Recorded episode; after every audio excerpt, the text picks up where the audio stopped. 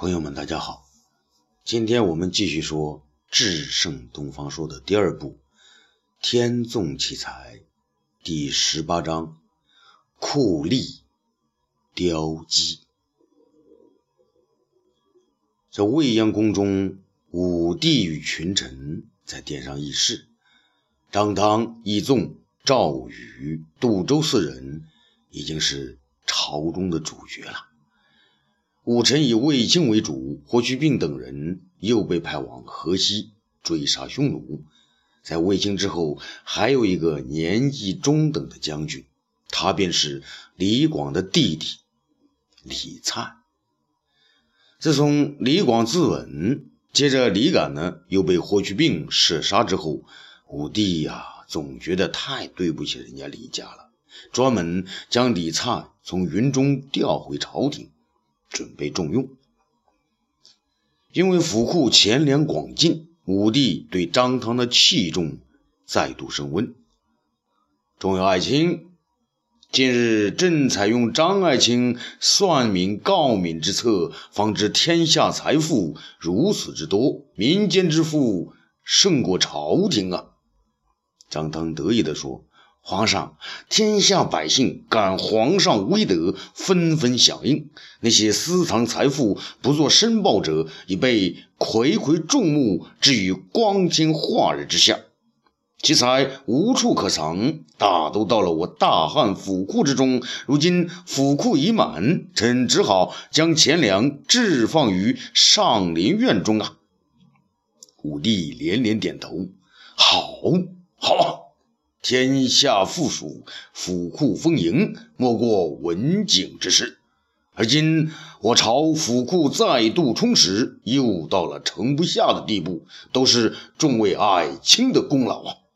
丞相公孙弘去世，几个月来相位空虚，众爱卿，你们说何人可继此位呢？义纵呢，见皇上问这个事儿。他觉得自己盼望多年的廷尉之职就在眼前，那只有张汤升上去，那我才能接位子。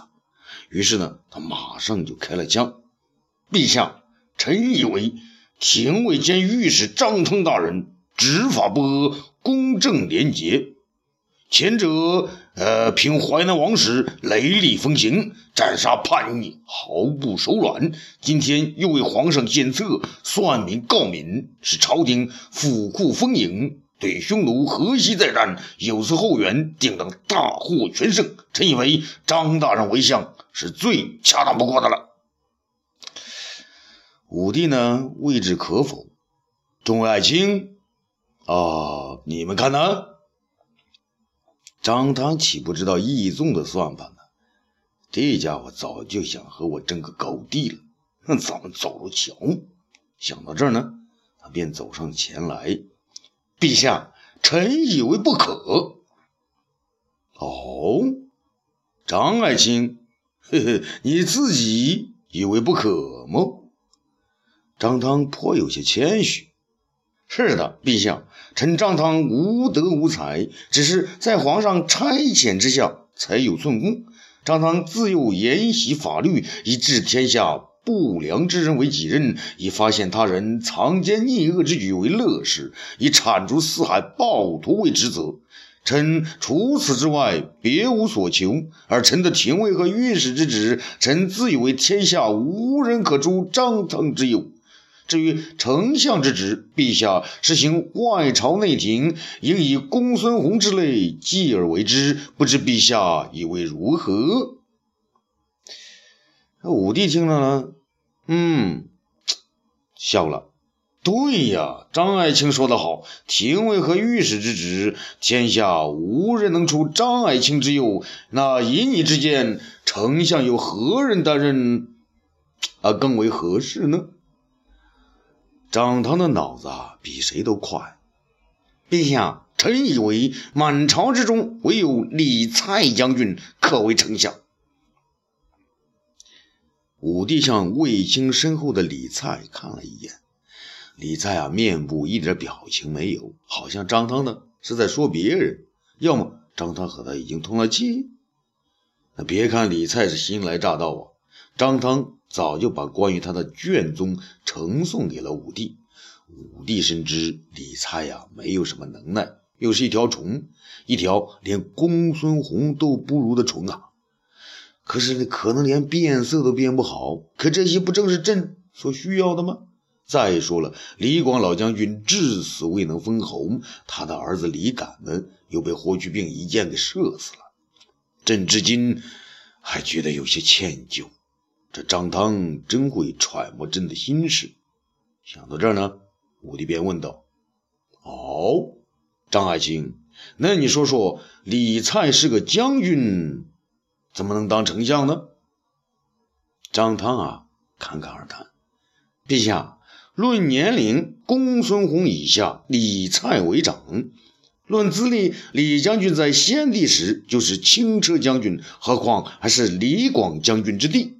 论功劳，李将军多次随李广将军出征，虽是看护粮草，未能冲锋陷阵，却也没有过失。他一到长安，皇上您就封他为乐安侯，那就说明他有功劳，也便是做丞相的资格。臣以为。最适宜者是李将军言语甚少，不与人争，对人从来都是言听计从。那么他为丞相，皇上不是最放心的么？武帝转向卫青，卫爱卿，那你是大将军，嗯，你说呢？卫青恭敬地说：“皇上，战场之事，臣可多言；朝廷之事，臣。”不宜多言呐。武帝认为卫青的话呢，那也对，这事呢自己做主就行了。于是就说：“好，朕就命李蔡为丞相。众位爱卿，还有什么事情吗？”张汤向前一步：“陛下，自行算命告民之法以来，收效甚大。”杜周、赵宇、杨浦三人帮助微臣算命，功劳居多。臣请皇上命他们都为廷尉，以帮助微臣治理天下。武帝当然同意啊！好啊，就命他们都为廷尉。朕有四大廷尉，算命还愁不公，告民何愁不尽？天下还愁不治吗？张爱卿。朕就命你为御史中丞兼廷尉副总领，统领各位御史和他们三大廷尉。张汤和赵宇、杜周等一起跪下给皇上谢恩。裴纵这家伙心里不太舒服，他们全做了廷尉，我还在长安任上，这个执金吾已经执了六年，如今也没有什么金吾子可执了。这张汤啊，注意到了义宗的神态，他觉得到了调理调理义宗的时候了。皇上放逐东方朔时，他帮了我一把，那也是泄他的私愤的。今天他又是表面上拍我马屁，实际上想夺我的位子。那好，哼哼，我就让你也升迁一回，也帮你一把，帮你从长安放出去。想到这儿呢，张汤笑着对武帝说：“陛下，这是算命告民，长安收效最大，这全是因为义纵大人执法不阿之故。而长安以外有些郡国算民不利，甚至有胆敢聚众闹事、暴力对抗朝廷之存在。”武帝好像是第一回听说，哦，哪个郡国呀？哪个大胆之徒竟敢以身试法！张汤讲道：“陛下，先帝是廷尉宁城权倾一时，皇上曾将他贬到边远的蛮荒之地，后因大赦，返回老家南阳郡居住。那宁城地产连城，家奴无数，可就是不愿算命。”也无人敢向官府告他的免术，所以南阳的钱税最不得力。臣举荐义仲大人为南阳郡守，治理此邦，啊，方能弹压住宁城等豪强啊！嘿，义纵知道张汤这是将我逐出长安，嫌我在长安碍他的事儿啊，或者说抢他的风光啊！啊，虎兔死，走狗烹，飞鸟尽，良弓藏。现在这活兔啊还没死光，就要把我处置了。义纵啊，正想着辩解几句，不料武帝却答应了下来。好，义纵，朕就命你为南阳郡守，快速到任。义纵知道啊，他杀金吾子的事儿，武帝心中岂无芥蒂呀？只不过当时皇上是为了让郭谢看看他的无私，让天下人看看他敢于大义灭亲而已。如今郭谢已死，而皇上心头的难言之隐，说不定什么时候就发作了。自己这时候离开长安，躲开皇上的视线，说不定是件好事呢。哼，让我走，我就走。索性呢，再向你伸伸手，多要点权力，以备不测。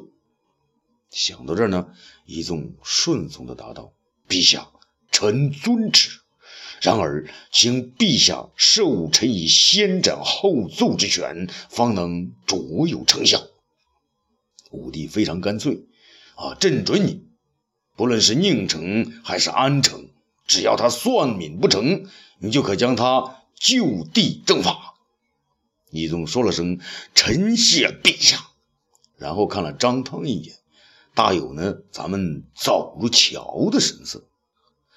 正在这个时候呢，辛苦子风尘仆仆，急急跑了进来，口中大叫：“啊，报！”武帝啊，知道边关有事，便急忙说：“辛苦子，快说，霍小将军怎么样了？”辛苦子高兴地说：“皇上，霍将军率羽林军在张骞率领下，通过祁连山的北部，直捣休屠王的老巢。”修陀王有纠集十五万大军，合围霍将军十万兵马，却被霍将军分头击破，溃不成军。匈奴一只血大怒，要杀修陀王。于是修陀王又送来降表，要求归顺大汉。说完呢，他将降表呈上。武帝这一高兴是非同小可。好，金公子，辛苦你了，快快回报霍将军，朕允许修陀王再度归顺。不过，你要霍将军和张骞、公孙敖他们小心从事，以防生诈呀！臣遵旨。辛苦子呢，急忙退下。武帝看了卫青一眼，感慨地说：“没想到啊，我汉家的小字辈已经领起大事了。”卫青微笑的点了点头，算是答应，又似未闻，依然正目前世。武帝知道卫青对霍去病的滥杀有所不满的。这时候呢，吴培龙到了远处，向张汤示意。张汤急忙走过去与之言语。武帝见到后呢，微微皱了皱眉头。张汤忙过来禀告：“陛下。”刚才暗探来报，衡山王不问政事，纸醉金迷。衡山太子刘爽无能为力，次子刘孝正与淮南罪臣陈喜道密谋造反。武帝吃了一惊：“哦，那东方朔呢？朕让他去衡山规劝公呃衡山王，难道他没去？”张汤说：“陛下。”东方朔去了衡山，衡山王请他当相国，当天晚上还请他参加家宴。可东方朔第二天早上就找不着了，下落不明。这下子武帝有点急了，啊，他会下落不明？众位爱卿，快帮朕找找吧。张当笑着说：“皇上，那天下什么人都丢光了，也不会丢了东方朔呀。也许……”他觉得衡山王的相国太难当了，就要回长安，让皇上给个好当的官当当呢。武帝听到这儿呢，也乐了，呵呵，可朕的官已经安排满了，回来也没位子喽。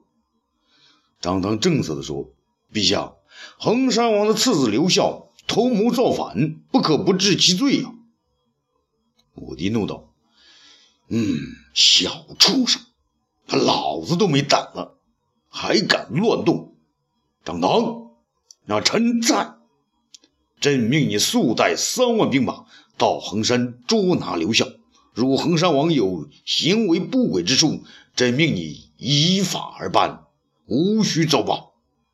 臣遵旨。慢。张汤停了下来，等待着。武帝说道：“你去衡山，务必留心，帮朕找到东方朔。朕担心衡山王加害于他呀。”张汤不情愿地说了声：“臣遵命。”啊，欲知后事如何，咱们下次接着说。